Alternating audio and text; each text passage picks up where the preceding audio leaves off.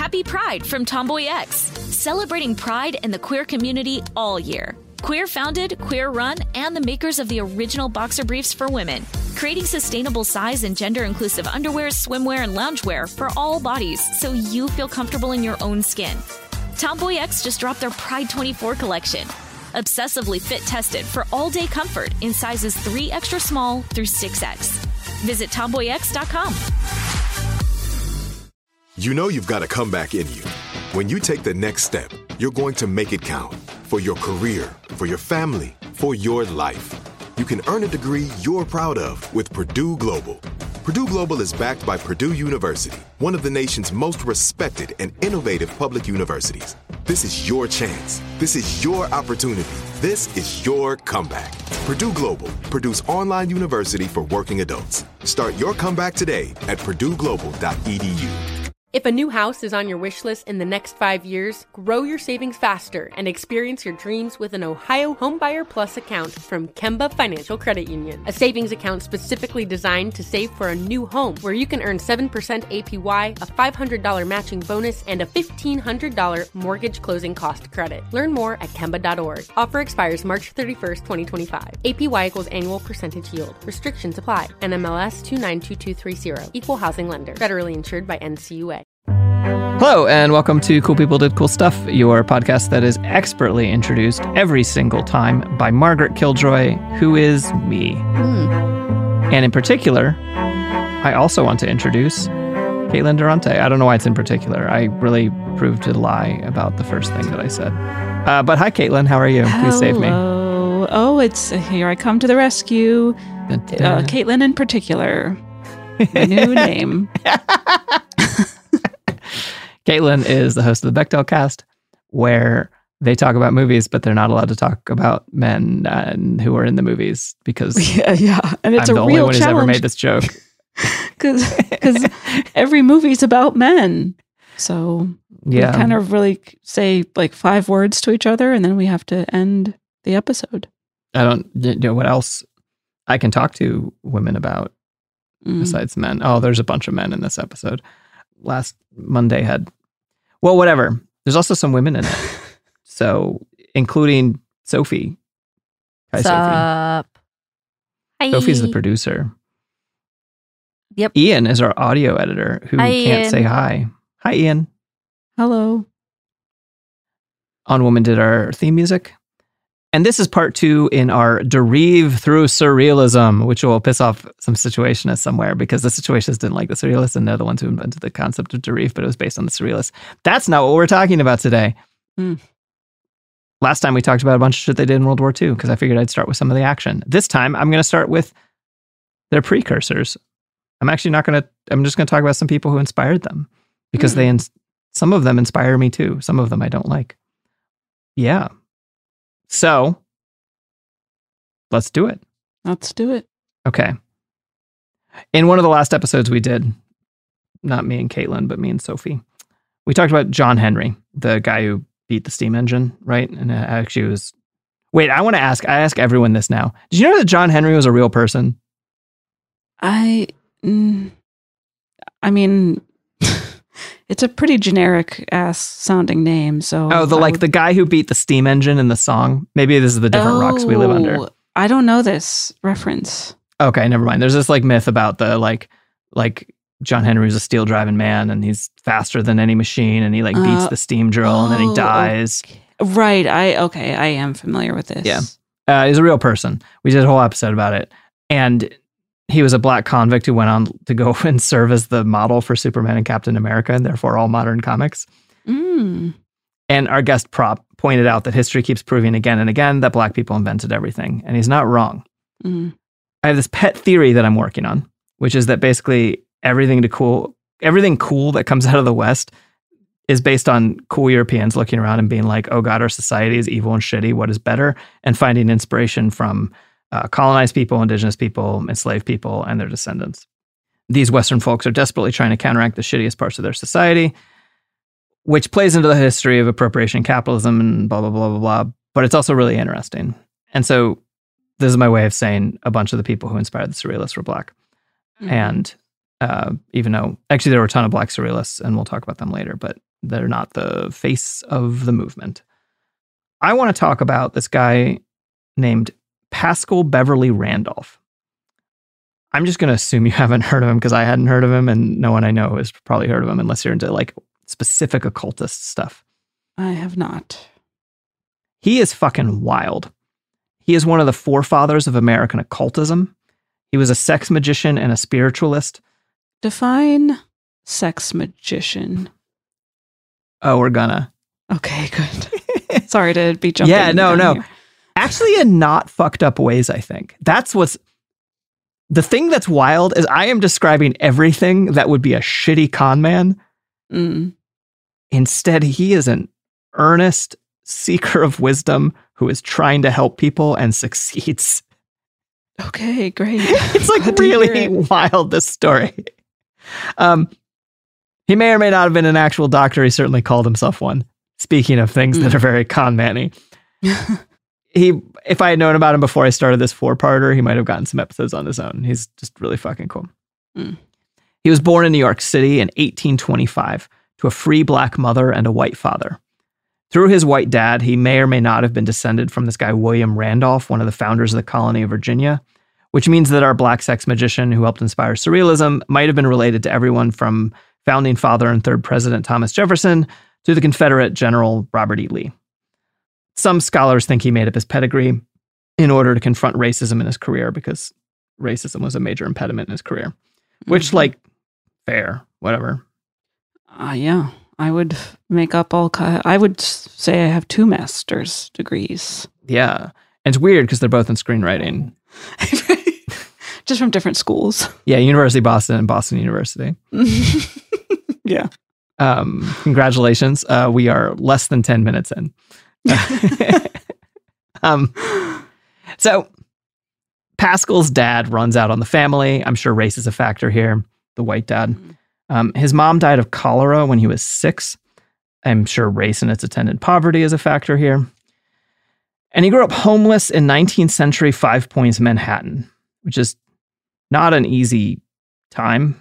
That's like the like bad part of. There's not a lot of good parts of Manhattan. in Sure. 1825. he taught himself how to read and write, and then he fucked off on a sailboat as a cabin boy and a deckhand and saw some of the world. He came back after five years. He worked as a boot black, a dyer, and a barber. At some point, he converted to Roman Catholicism. It did not stick. Hmm. And he studied mysticism everywhere he went. And then he got involved in the spiritualist movement. I assume everyone has heard Jamie Loftus' series Ghost Church. Mm. But in case you haven't, have you ever heard of Jamie Loftus, Caitlin? Um, I know the name, Yeah. but I haven't. We've never met. We've just Okay. we've we've done a podcast together for uh, seven years, but we've never met face to face. Yeah. Oddly enough. And well, one of you is dead and being spoken to by a spiritual medium. No, Oh, it's not gonna. It's me. I'm Oh. dead. I, I wasn't gonna tell you. Have I been dead the whole time? Is this the is this the sixth sense? so, Ghost Church uh, is a podcast that talks about the spiritualist movement, and it's like people who do seances and shit that was wildly popular in the 19th century and was actually remarkably tied into radical politics in a way that like I did not expect to keep running across spiritualists as I do this podcast. Mm-hmm. He gets involved in the spiritualist movement. He doesn't stick with it, but he's there for a while. And he goes on behalf of that movement around much of the world. He studies at least somewhere between being a deckhand and be, working with the spiritualists. He goes to at least Cuba, France, England, Syria, Turkey, and Egypt.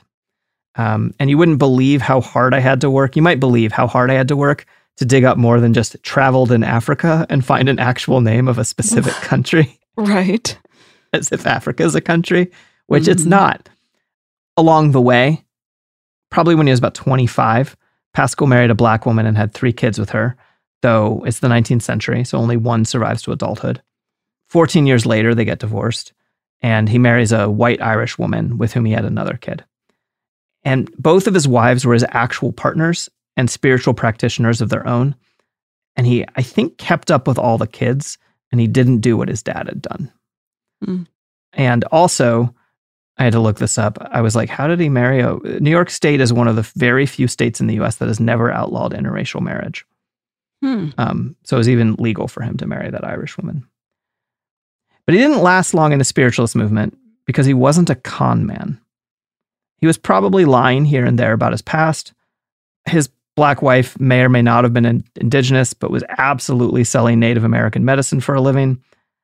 But he he wasn't a con man because he wasn't he was seeking actual trances, right? And he was like, "Oh, you all are just doing weird shit on stage. You're stage magicians. This is not of interest to me." You know? He was specifically into being mixed race. He didn't love he didn't love the way that people exoticized him, but he Mm. talked about how he channeled multiple racial identities and it helped him channel the spirits. He said, quote, I owe my successes to my conglomerate blood, my troubles and poverty to the same source. Hmm. And by 1858, he leaves the spiritualist movement. He's like, y'all's trances are bullshit. You're faking and you're a bunch of racists. And you're claiming to be activists trying to make the world better, but you're just doing it for clout and money. And fuck you. Mm. He also, in contrast to spiritualist teachings, he was basically a universalist. Instead of believing that only select souls are immortal, he was like, every soul is equal, every soul is immortal.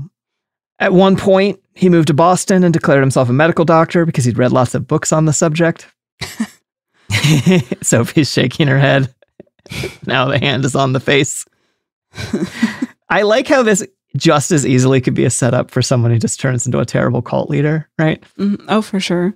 But he's like the the good person one, as far as I can tell.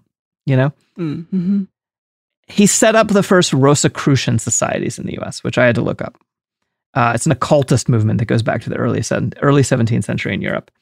Basically, they're like, oh, there's like a secret order of like secret knowledge that's gonna like set the world right. He labeled his shit as Rosicrucian. He said that he admitted this later because he had a lot of spiritual teachings, and since he was black, no one was going to take him seriously unless he gave it a label that like white people were already like knew and were familiar with. Mm. And the current order that he started doesn't like to talk about their founder's sex magic. But he goes around and he's traveling, he's forming secret societies all over the place, or at least claiming to. Some of them might have been like, I set one up in Denver and it was me, and I swear there was like 50 guys there, you know? Mm-hmm. But he had all these spiritual teachings. It was the sex, drugs, and rock and roll type thing. Uh, too early for rock and roll. But sex and drugs, especially hashish, uh, could lead to spiritual enlightenment when paired with study, according to him. And he's selling all this shit through mail order. You're like, really? I'm setting it all up, right? but half of his shit that he's selling through mail order is free. And all of his prices are like rock bottom, like barely breaking even um, Hmm. because he's not a grifter. And he seemed to be into free love, not as a I want to be a cult leader and have a million lovers way, but an actual women's Mhm. liberation way, like we were talking about last time. Right. Uh-huh. It's so funny that I'm so skeptical of like free love and all that shit, even though like polyamory is like a fairly major part of modern queer culture, you know, Right. but also has many of the same problems. I mean, well, that's the thing. The lot of a lot of yeah, m- like liberating movements can get and have been weaponized against the people who are Yeah. yeah it's but yeah i, I see what you mean but yes Yeah. um polyamory all the way Yeah. said caitlin Yeah. He also was a gender rebel and probably pansexual. He also makes the oldest reference to a non binary gender with a specific name that I've ever read. Um, Hmm. I'm sure there's other ones, but the oldest one I've ever read. He wrote, quote, I believe in love all the way through, and while I live, I will help every man, woman, and the and the betweenities to win, obtain, intensify, deepen, purify, strengthen, and keep it. In betweenity Just betweenities. oh, okay betweenity Yeah, i love it I know. If I was non binary, I'd be like, no, I'm not non binary. I'm a betweenity.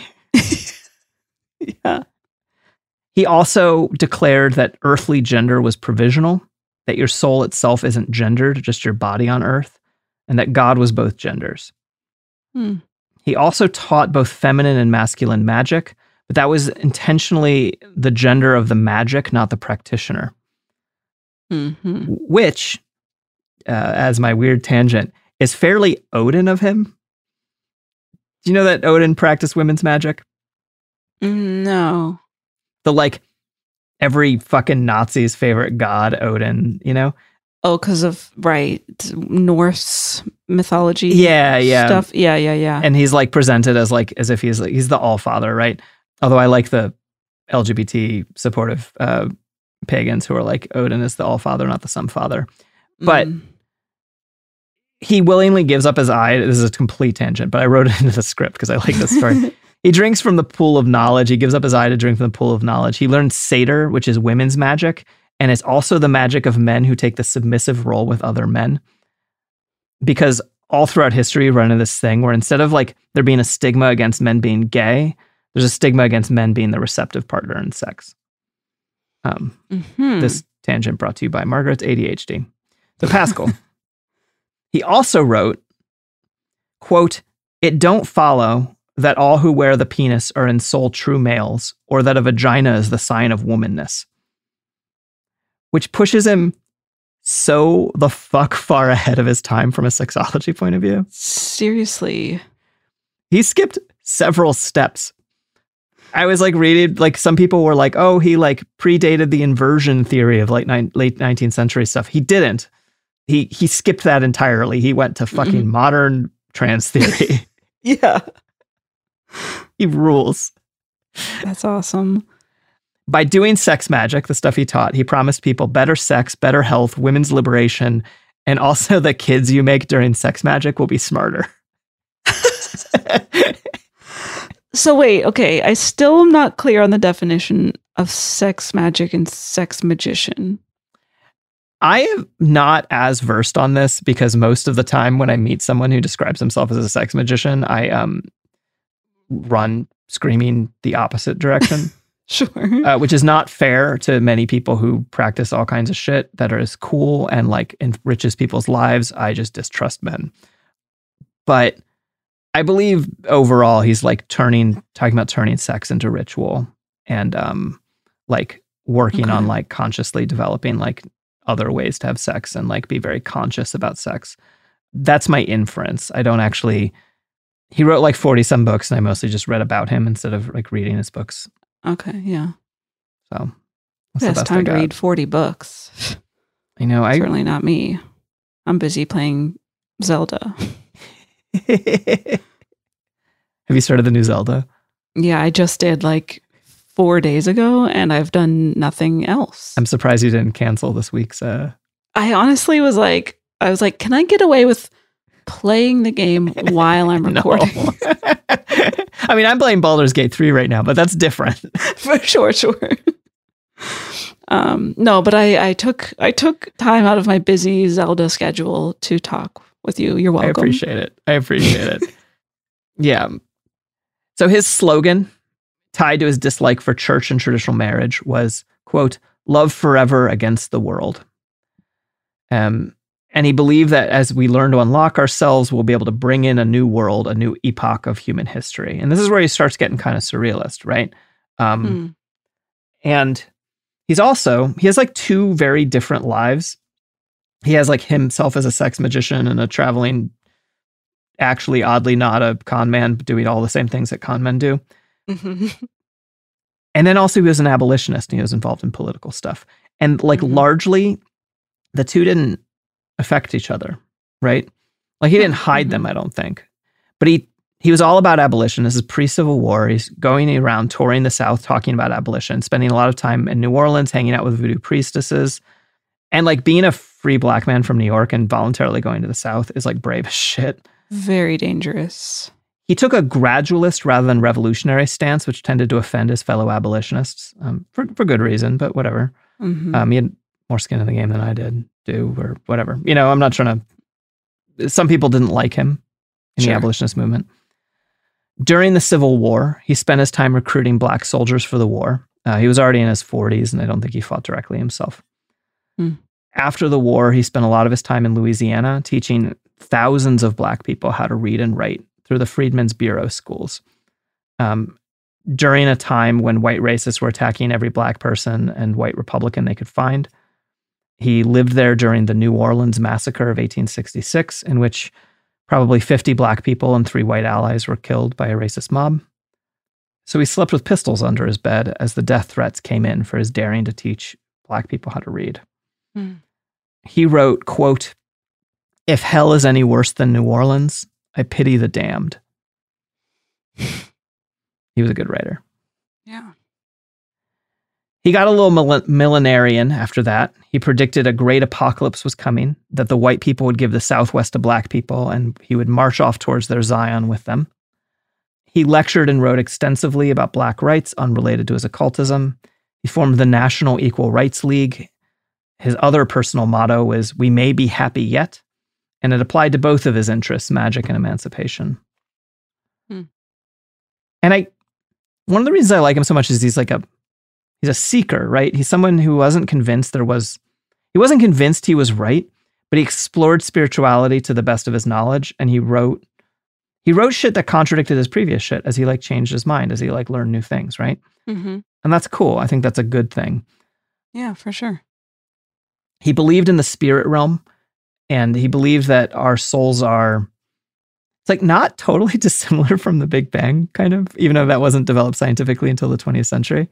Mm-hmm. Basically, that like the thoughts of God have spread out all over the galaxy, falling like dust onto certain worlds, where they slowly Hmm. collect into geological formations, plants, and non human animals before eventually they might become human souls. Hmm. Then, when you die, your soul returns um, not to the dust, but instead travels to the spirit realms, which are sometimes he writes about them as being around planets, galaxies, or beyond space itself. And it depends on how enlightened this particular soul is where you end up. In his earliest writings, with his internalized racism, he says that the white souls are the most developed and they're going to end up like in the coolest spirit realms. By the end of his life, Mm. it's people of color, not just black people, who are the most developed and are in the coolest parts of space, and white people who are damned Mm-hmm. or have more to more development to do. Mm-hmm. Uh, it's just not inherently wrong. Through study and drugs and sex, one could drop through the outer world into the world below, into the spirit realm, which he sometimes conceptualizes under the earth and other times as the interior of one's own soul, because inside of us are microcosms of the universe. Uh, and yeah, he he lived his life and he did that shit. Nice. In July 1875, at the age of 49, he died. He most likely shot himself in the head with a revolver. Um, He Mm. was destitute and he was resentful of the white occultist world continuing to ignore him. A friend and fellow occultist on his deathbed claimed to have killed Paschal during a fit of temporary insanity, but it's likely that this later confession is a lie. Um, Mm. It's likely that he took his own life. And yeah, his wife continued to publish his works. He published 45 books and pamphlets while he was alive.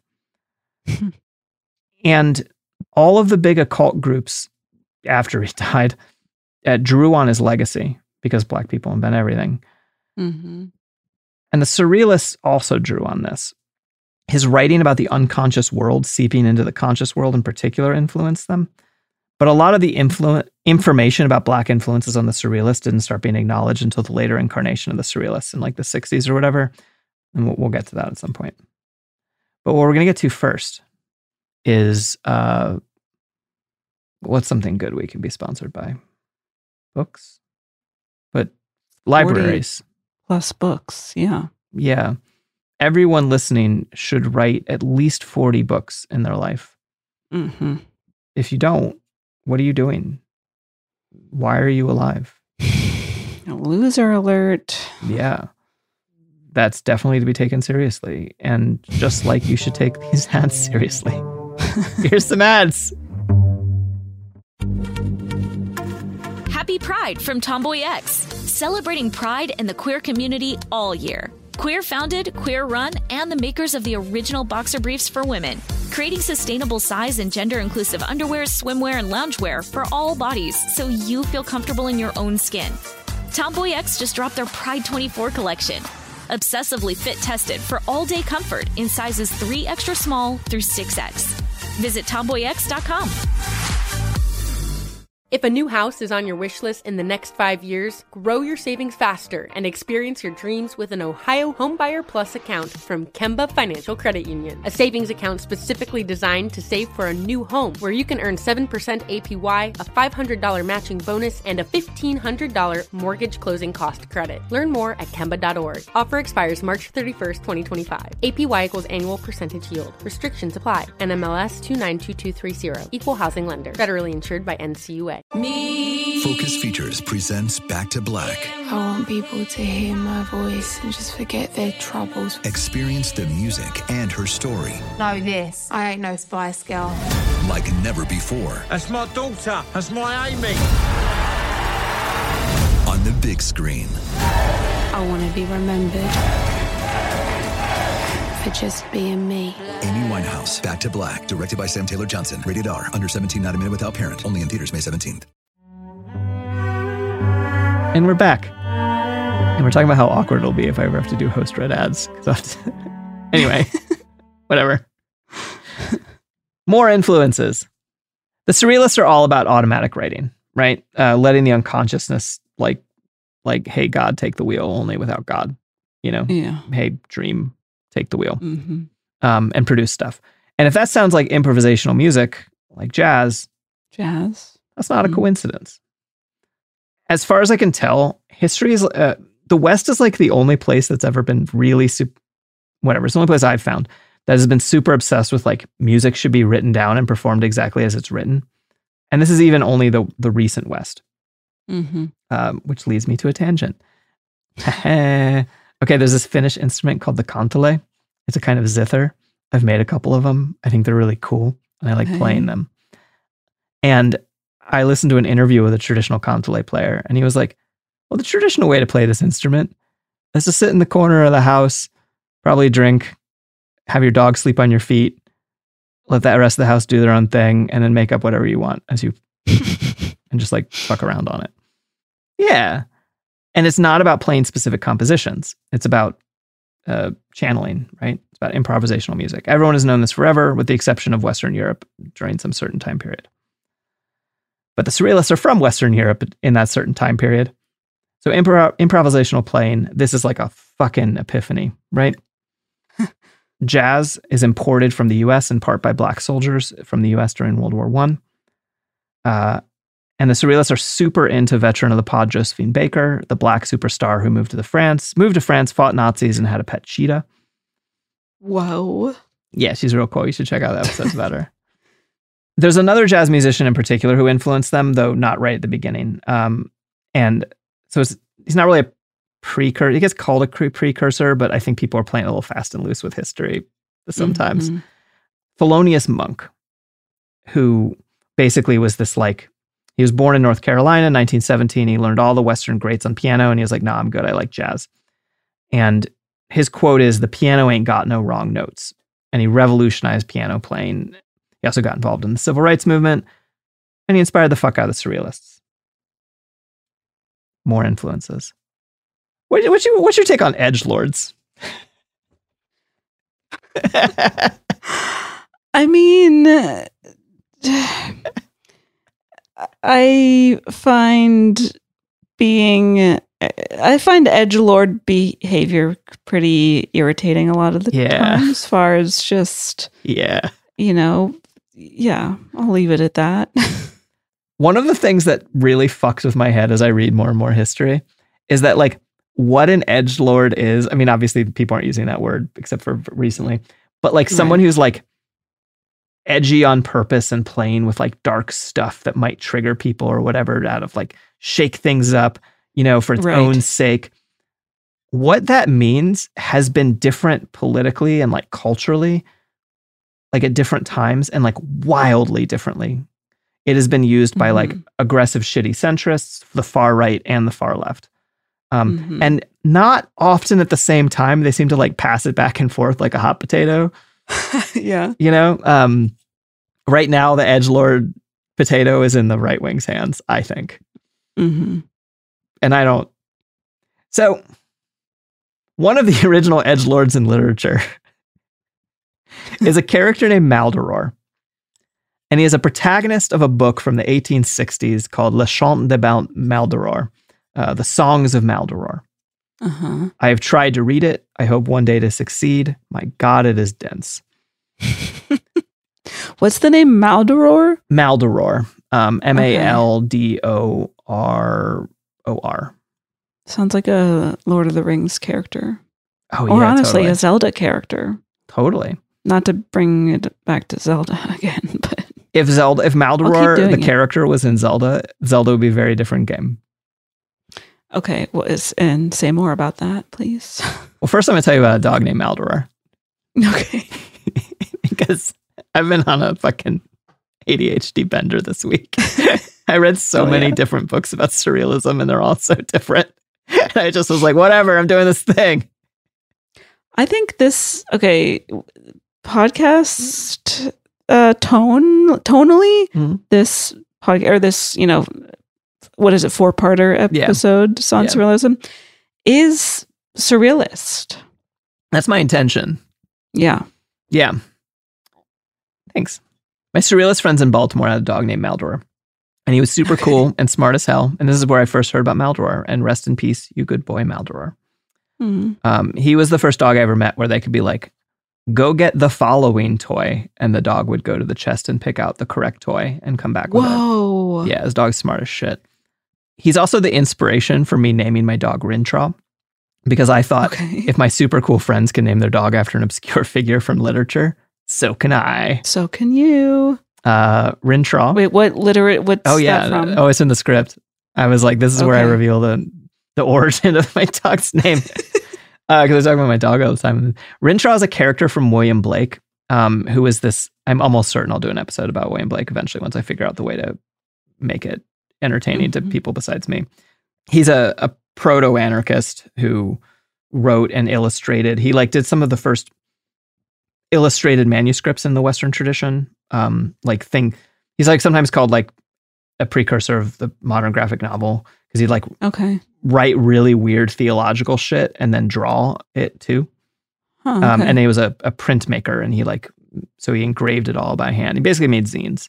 He was a weird Mhm. fucking zinester who I like a lot. Rintrah is the name of a character who represents the just rage of the prophet. The first line from his book, The Marriage of Heaven and Hell, is Rintrah roars and shakes his fires in the burdened air. And no, I can't tell you what that means because I don't understand it, but it's pretty. mm-hmm. and I understand a lot of the rest of that book. So, Okay. That's what's important. Yeah. So back to Maldoror, the character. It is about a man who has abandoned traditional morality in violent and absurd ways. That's that's kind of, you know, and it's like there was a time in the 19th century where doing that was like, holy shit, someone tried something wildly new. Whereas now you're just like, Okay. whoop to do and you get a little like small flag that you like, you know, like this book is attributed to Comte de Lautréamont, which is the pen name of a poet named Isidore Lucien Ducasse. Isidore read all the Romantics, or another influence by the Surrealists I'll get to one day. And he was a depressed trust fund kid, so very like the Surrealists, um, Mhm. who wrote furiously late at night and self published the book with his dad's money. Just very surrealist of him again, I'm kind of talking shit. Mo- I don't know what percentage of the, I don't know what percentage of the surrealists were trust fund kids, but art world, early 20th century, was a lot of them. Other ones Sure. weren't. And so he wrote this book and he was like, oh, look how edgy I am. But then he started an inversion of it called Songs of the Good that was built on courage and hope and faith, which is the kind of thing that a modern edgelord would not do. Mhm. Um, because I think he actually was like, I want to explore different parts of the human psyche, right? But before he could do that, Prussia besieged Paris in 1870, and the conditions of the city got worse, and Isidore died at age 24 in 1870. So that's the other reason I forgive him this. Whatever, anyway. So this edge lords thing is honestly part of the core of surrealism. The idea of tapping into the unconscious and writing things that upend the values we assume have it. Like it, it has its own value from the surrealist point of view, right? Yeah. And this is like part of this how the concept of being edgy and, and upending values and morality and all this stuff is like goes back and forth. The far left was doing it in the 60s and early 70s, centered around Michael Moorcock and the, creating the the hero, the concept of the anti-hero. or rather Mhm. popularizing the concept of the anti-hero. Sure. And but now it's like the concept of the anti-hero was this like really interesting thing and now it's just like oh, of course your detective smokes cigarettes and hates women. Like yeah. congratulations. Who's an edgy boy? You're an edgy boy. He's so edgy. It's not even edgy anymore because everyone's doing it. I know. The real edginess hope. It's, that's why I love Paddington so much. Yeah. Edgy Paddington. Have you seen the memes that are where there's like the person who photoshops him into different movie stills? Of course. Yeah, of course you have. I've seen that. There's also um oh what why don't I remember her name ever? The star of the movie Eighth Grade, whose name is I've heard of eighth grade. I went to eighth grade. I don't know the movie. did that too. So I'm talking about Elsie Fisher. I I almost always call her Isla Fisher. That's someone else. Elsie Fisher had for a while. She would like change her Twitter account to Evil Paddington, and then she would tweet stuff that Paddington would say if Paddington was evil, and it was the funniest bit I've ever seen.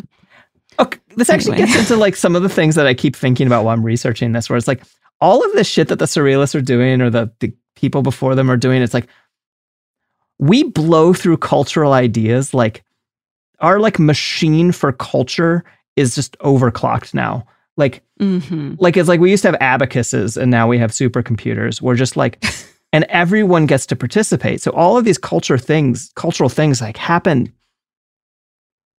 so fast. And Yeah. like, you know, and they're not less good or less important or less interesting than like the surrealists just because like the surrealists did certain things first, but they didn't really, right? But they like, you know, and like I really like the surrealists, but we live in a beautiful, strange, absurd time where culture happens really quickly. And Evil Paddington is like the kind of thing that would have broken these people's minds. Right. And in in in our modern world, it was just like a random blip slash a random bit that has come and gone. Yeah, totally. but the blip who had come and gone, Isidore, who died at 24, wrote this one book, self published it. Later, I think it got picked up by some other people. In 1917, when the Surrealist is going to find a copy of Le Chant de Maldoror, and the character becomes their icon, here's the person who's like against everything, right? You know? He's their prophet alongside um, who wrote the book The Flowers of Evil, which is a poetry book, and who also fought in the 1848 revolutions. And then Arthur Rimbaud, who was a gay author who wrote A Season in Hell and fought in the early Paris Commune, but got out before everything went to shit and everyone died, who also wrote poems about Louise Michel, the anarchist hero of the Commune. Anyway, what I'm trying to say is all the cool old edge lords actually like threw down in all these revolutions. So if you're an edge lord now, one, cut it out. It's not as interesting anymore. Two, get into Paddington, I guess. And three, uh, all your heroes were leftists. Um, hmm Get with the program.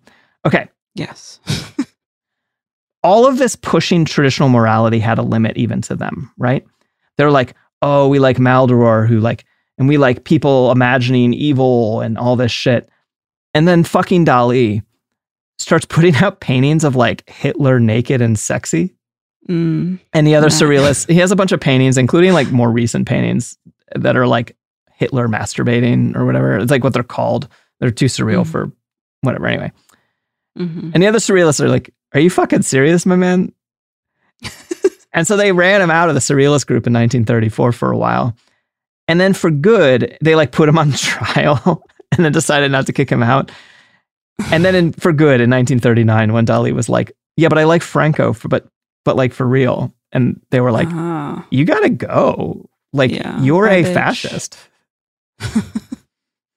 for some straight Dali quotes, just to fucking clear the air for anyone listening. Dali said, quote, we don't want happiness for all men, rather the happiness of some to the detriment of others, since oppression and suffering are primordial psychological, biological, and physical conditions for the happiness of the rest. And then I'm going to read an even worse one. Okay, so what, first he wrote about how the death penalty was like human sacrifice, but that but it was a good thing. Oh my God. And then he wrote that Nazism was a surrealist government and that swastika was a surrealist symbol.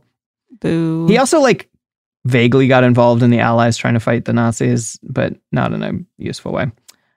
And he wrote, quote, the domination or submission of all colored races was possible if, quote, all the whites united fanatically. Like he's just like actually the worst. Mhm. And I'm going to read one more quote, a bit more brutal than I usually read on the show because I fucking hate Dali.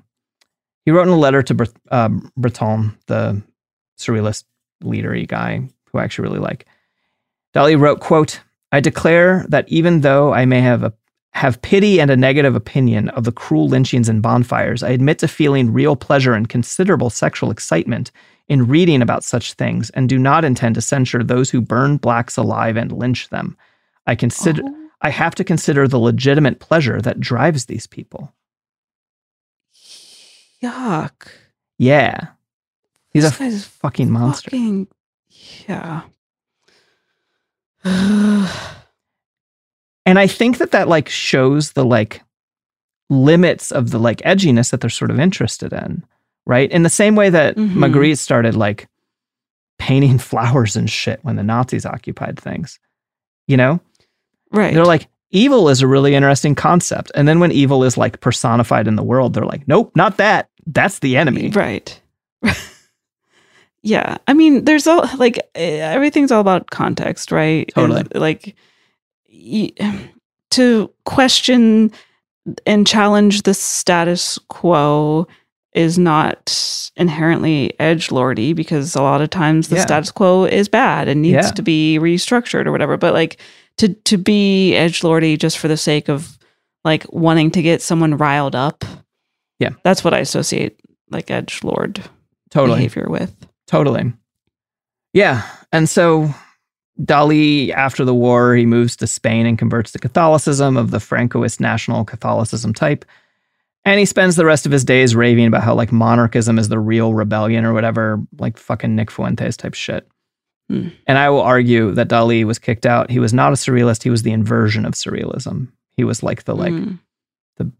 dark mirror of it. But you know, there's a danger of having edge lord heroes, but there's still something interesting about Maldoror. And we're going to talk about one more precursor, and it's the need to eat food and therefore Mm. advertise stuff. Uh, Yes. Food is a type of stuff. Mhm. Uh, they call it food stuff. Eh? Yummy. Here's some ads. Happy Pride from Tomboy X. We just dropped our Pride 24 collection. Queer founded, queer run, and creating size and gender inclusive underwear, swimwear, and loungewear for all bodies so you feel comfortable in your own skin. Visit tomboyx.com to shop. If a new house is on your wish list in the next five years, grow your savings faster and experience your dreams with an Ohio Homebuyer Plus account from Kemba Financial Credit Union. A savings account specifically designed to save for a new home where you can earn 7% APY, a $500 matching bonus, and a $1,500 mortgage closing cost credit. Learn more at Kemba.org. Offer expires March 31st, 2025. APY equals annual percentage yield. Restrictions apply. NMLS 292230. Equal housing lender. Federally insured by NCUA. Focus Features presents Back to Black. I want people to hear my voice and just forget their troubles. Experience the music and her story Know this. I ain't no Spice Girl. like never before That's my daughter. That's my Amy. on the big screen. I want to be remembered for just being me. Amy Winehouse, Back to Black, directed by Sam Taylor Johnson. Rated R, under 17, not a minute without parent. Only in theaters May 17th. And we're back. We're going to talk about one more actual precursor. Germaine Berton was a French anarchist lady.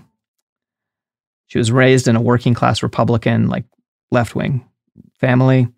Mm. She wanted to get into drawing and shit. She went to art school when she was like 10 because she was like winning all these awards for drawing. Then her dad died, and she had to, as a preteen, leave school to go work in the factory because Yikes. this is i mean like frankly this is why so many of the artists back then were fucking like trust fund kids you know? Mm-hmm. Because Germaine wanted to be an artist and had to not die instead. I mean, it it you have to be surrounded by a certain level of privilege to be able to even have the time and energy to create art. yeah and and people do create amazing art and and you know and all this stuff and it's just is less likely to be held up in the like art world you know? Sure, for sure. When she was 13, she fell in love for the first time with a soldier who immediately died in World War One. Mm. Uh, and she was like, oh, war is bad. And then in a factory, she joined the union and pretty much immediately got arrested for giving a speech that was like, I think she's like probably like, yeah, it's like teen girls giving a speech. It's like, hey, what about violence, guys? If we tried violence, that might solve some shit. Mm-hmm. Help things get better around here. You know, so they threw her in jail. She got arrested multiple times for writing different incendiary things. Mm-hmm. By the time she was 18 or so, she joined the Anarchist Union of Paris. And she wrote about how soldiers should desert, presaging that great surrealist activity, being a cool as fuck lady who tells soldiers to desert. Mm-hmm. She, oh, you'll appreciate this part. She took on a lot of debt from rich banks with no intention of repaying it as like a Mm. specific class war thing, like as a way to rob the rich, right? Hell yeah. She also lost a lover to suicide, a guy who had been drafted and was like, oh no, I can't, I don't want to be drafted. Killed himself. She had a not fucking easy chunk of life. Actually, it, rough. it never gets less rough, unfortunately, but she's interesting. This fascist thing starts happening um, in the early 1920s. Like it, it hits France like not long after it hits Italy. You know, um, it doesn't Mhm. take over quite as hard. She's like, well, until it does, I guess, during World War II. But whatever. Mm. She's like, I don't like this. This fascist thing is not my style. And there's this guy, his name's Marius Plateau, who runs a far right newspaper and also the National Federation of the Knights Camelot, which is the like far right youth organization of the time. And they're Oof. trying to bring back the monarchy. Uh, much like today's, wow, this is a, almost exactly 100 years ago. This is exactly 100 years ago, the thing we're talking about today. And Whoa. we are now dealing with people who are trying to set up far right knight organizations to bring back the monarchy. So Ugh. Germaine was like, Well, I have a problem and I have a revolver. So that far right newspaper he runs, it has an office. On the 22nd of January, 1923, she walked into the building and shot him five times and killed him. She spent 11 months awaiting trial in jail, and the whole time she maintained her guilt. At no point did she make any other claim other than I shot and killed that man because he was She's bad. like, yes, I definitely did it. There was a nun there who was supposed to like talk with the prisoners, you know, it was like assigned to the jail. Uh, hmm Germaine managed to basically convince the nun to like leave the convent, I think to be an anarchist for a while, that later she returns to the Ooh. convent. I hope she stayed Mm. both. That's my like personal hope, you know. and this trial is a big fucking thing. And this is like right before the surrealists announced themselves by being like, we're the surrealists, right? And the jury is like, you know, carefully considering the evidence. And the jury's like, well, she says she's guilty, but I don't think she did anything wrong. Fuck that guy. And they fucking let her off. she's found oh, not guilty. Hell yes. Yeah. um, Cool. Sometimes you just have to stand your ground and then everyone will be like, I mean, yeah, yeah. all right. Yeah. Good job, actually. Yeah. The rest of her life was not super happy, and I don't want to get into it because there's a lot of Mm. a lot of people around her dying and suicide and stuff. Her trial, though, it set a fire in the minds of the surrealists. Her mugshot appeared in like one of the first issues of their magazine, surrounded by the other surrealists and alongside some of their other heroes like Freud and Picasso. Hmm. And the caption was a quote from Baudelaire. Uh, the woman is the being who casts the greatest shadow or the greatest light in our dreams. And so it's like, this is them being like, we are obsessed with the woman as muse. But the woman as muse isn't like, check out her tits. It's like, this woman had a revolver and put five shots into the head of the monarchist movement. you know? Yeah. I, yeah, fair. I would, yeah. no notes, Yeah. honestly. And there are other precursors and inspirations. Freud is talked about all the time. Uh, it's true that they were stoked about his ideas about dreaming. He's overstated as an influence. He's like presented as like the only influence, I think, because he's like one of the least political of their influences. hmm And then Picasso, and you can go read about Picasso and Freud anywhere you want. So I'm not going to bother. We're not done with this derive. When we come back next week, we're going to talk about the Dadaists, the early Surrealists, and then the living movement that gives the hippies the phrase. Oh yeah, it's surrealists who came up with the phrase "make love, not war" in the '60s. Uh, and probably, but I can't promise, we'll find more ways to talk shit on Dali, as well as the surrealist who went over to Stalin. okay. Cliffhanger. Yeah. thank you. Thanks for. Why are you always drawing attention to my cliffhangers? I'm, I'm acknowledging. Yeah, I'm geez, acknowledging Sophie. your brilliance. Oh, thanks, thanks. It's important. But if people are interested in your brilliance, not you, Sophie, but you, Caitlin. I mean, if you're interested in Sophie's brilliance, then We'll make space for you too, Sophie. Thanks. Yeah. My brilliance can be found kind of everywhere. I've Facts. Speaking of influence and inspiration, um, no, I kid. Uh, but you can listen to the Bechdel Cast, uh, which I co-host with Jamie Loftus, and we talk about movies through an intersectional feminist lens. Margaret has been a guest. Um, definitely start with that episode if you've never heard the show, or start anywhere you want. You know, do whatever you want Yeah. you know be be follow your heart and uh you can follow me online i guess at caitlin durante Yeah. Uh, Bechdelcast is my favorite movie podcast. I didn't expect that I would like movie podcasts, and I listened to the Bechdelcast, and now I Mhm. listen to the Bechdelcast. thank you so much Yeah. Um, you might have a similar experience, or you might already like movie podcasts. If you don't like the Bechdel cast, there's probably you should talk to somebody. You should get yeah you should fix it Yeah. go to therapy Yeah. And if you want to follow me, you can follow me on Substack. I write a new essay every week. Half the time it's like more personal, like memoir journalist type type stuff. And that's only for the people who are paid subscribers. But then every other week is free content. I write more about history. I write more about politics. I write about preparedness. I swear it's more entertaining than those three. Well, whatever. You hear me listen to talk about history. If you made it this far, you think I'm not boring, I hope. And if you do, also, you should, like, if you hate listen to podcasts, like, that's interesting, what but not good. Well, who are you an edge lord Yeah. yeah. Which would fit on your knuckle. Wait, would it? ETG. yeah, it would. Don't get that tattooed on your knuckles. Usually I there's positive things. Maldoror would Mm. also fit. Um, but that would be another edge lord tattoo. But it would be like a pretentious one, which is cooler. Maybe. Uh Sophie, Mm. rescue me. I mean, do you have any plugs, Sophie? Yeah, listen to the four part series James Stout just did about the Marshall Islands on It Could Happen Here. And you'll learn that the word bikini comes from terrible things that the US government has done. Listen to the climate change episode. It's really good. If you're gonna if you only have time for one. See everyone next week. Bye. bye Cool People Who Did Cool Stuff is a production of Cool Zone Media. For more podcasts from Cool Zone Media, visit our website, coolzonemedia.com, or check us out on the iHeartRadio app, Apple Podcasts, or wherever you get your podcasts.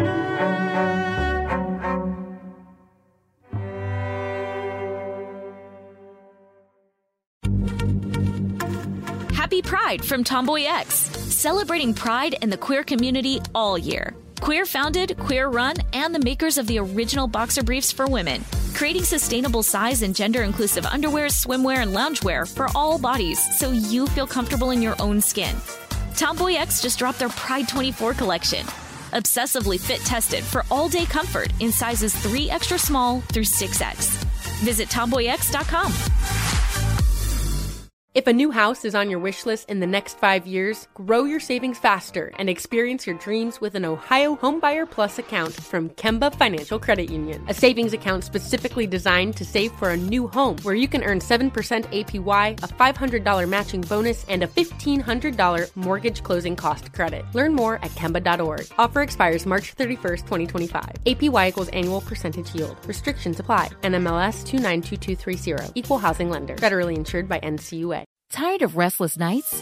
At Leesa, we know good sleep is essential for mental, physical, and emotional health. From memory foam mattresses to hybrids that keep you cool all night long, Leesa's mattresses offer exceptional comfort and support with free delivery and 100 nights to try out your mattress in the comfort of your home. For a limited time, save up to $700 off select mattresses plus two free pillows. Go to leesa.com slash iHeart for an additional $50 off mattresses and select goods. Exclusions apply. See leesa.com for more details.